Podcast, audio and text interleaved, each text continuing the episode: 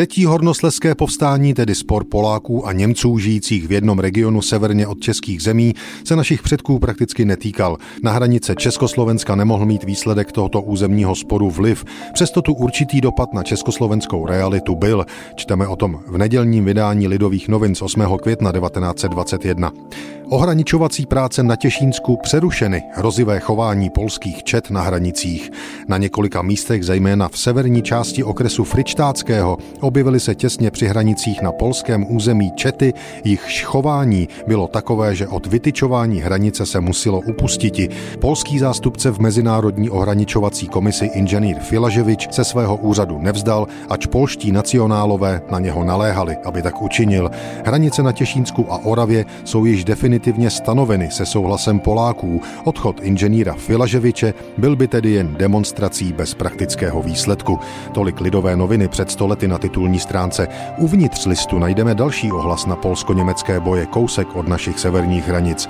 Hornoslezské události mají pronikavý ohlas na Hlučínsku, protože revoltující polské tlupy z Horního Slezska vypudili české zaměstnance pocházející z Hlučínska. Mimo ně překročila naše hranice celá řada osob na naše území nepříslušných z obav z polských násilností. Úřednictvo, jež je výhradně německé, vypuzeno. Z části se uchýlilo do Ratiboře, z části na Hlučínsko.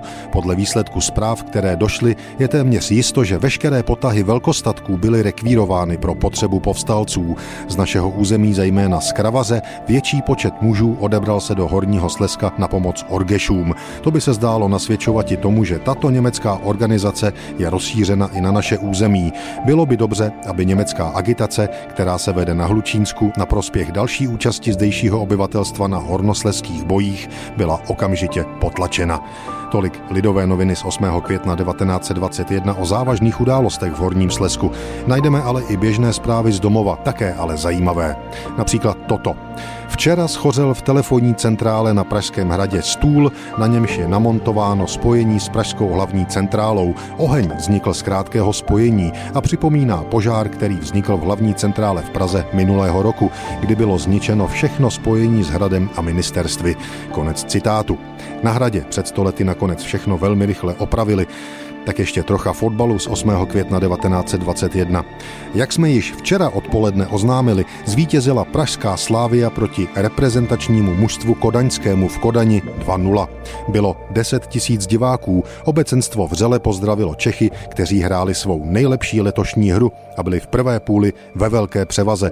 První branky dobil v 6. minutě Schubert po skvělé přípravě Vaníkově, druhé Vaník ve 32. minutě z podání Fichtova. Dnes hraje Slavia s mistrovským klubem dánským Boldklub AF 1903.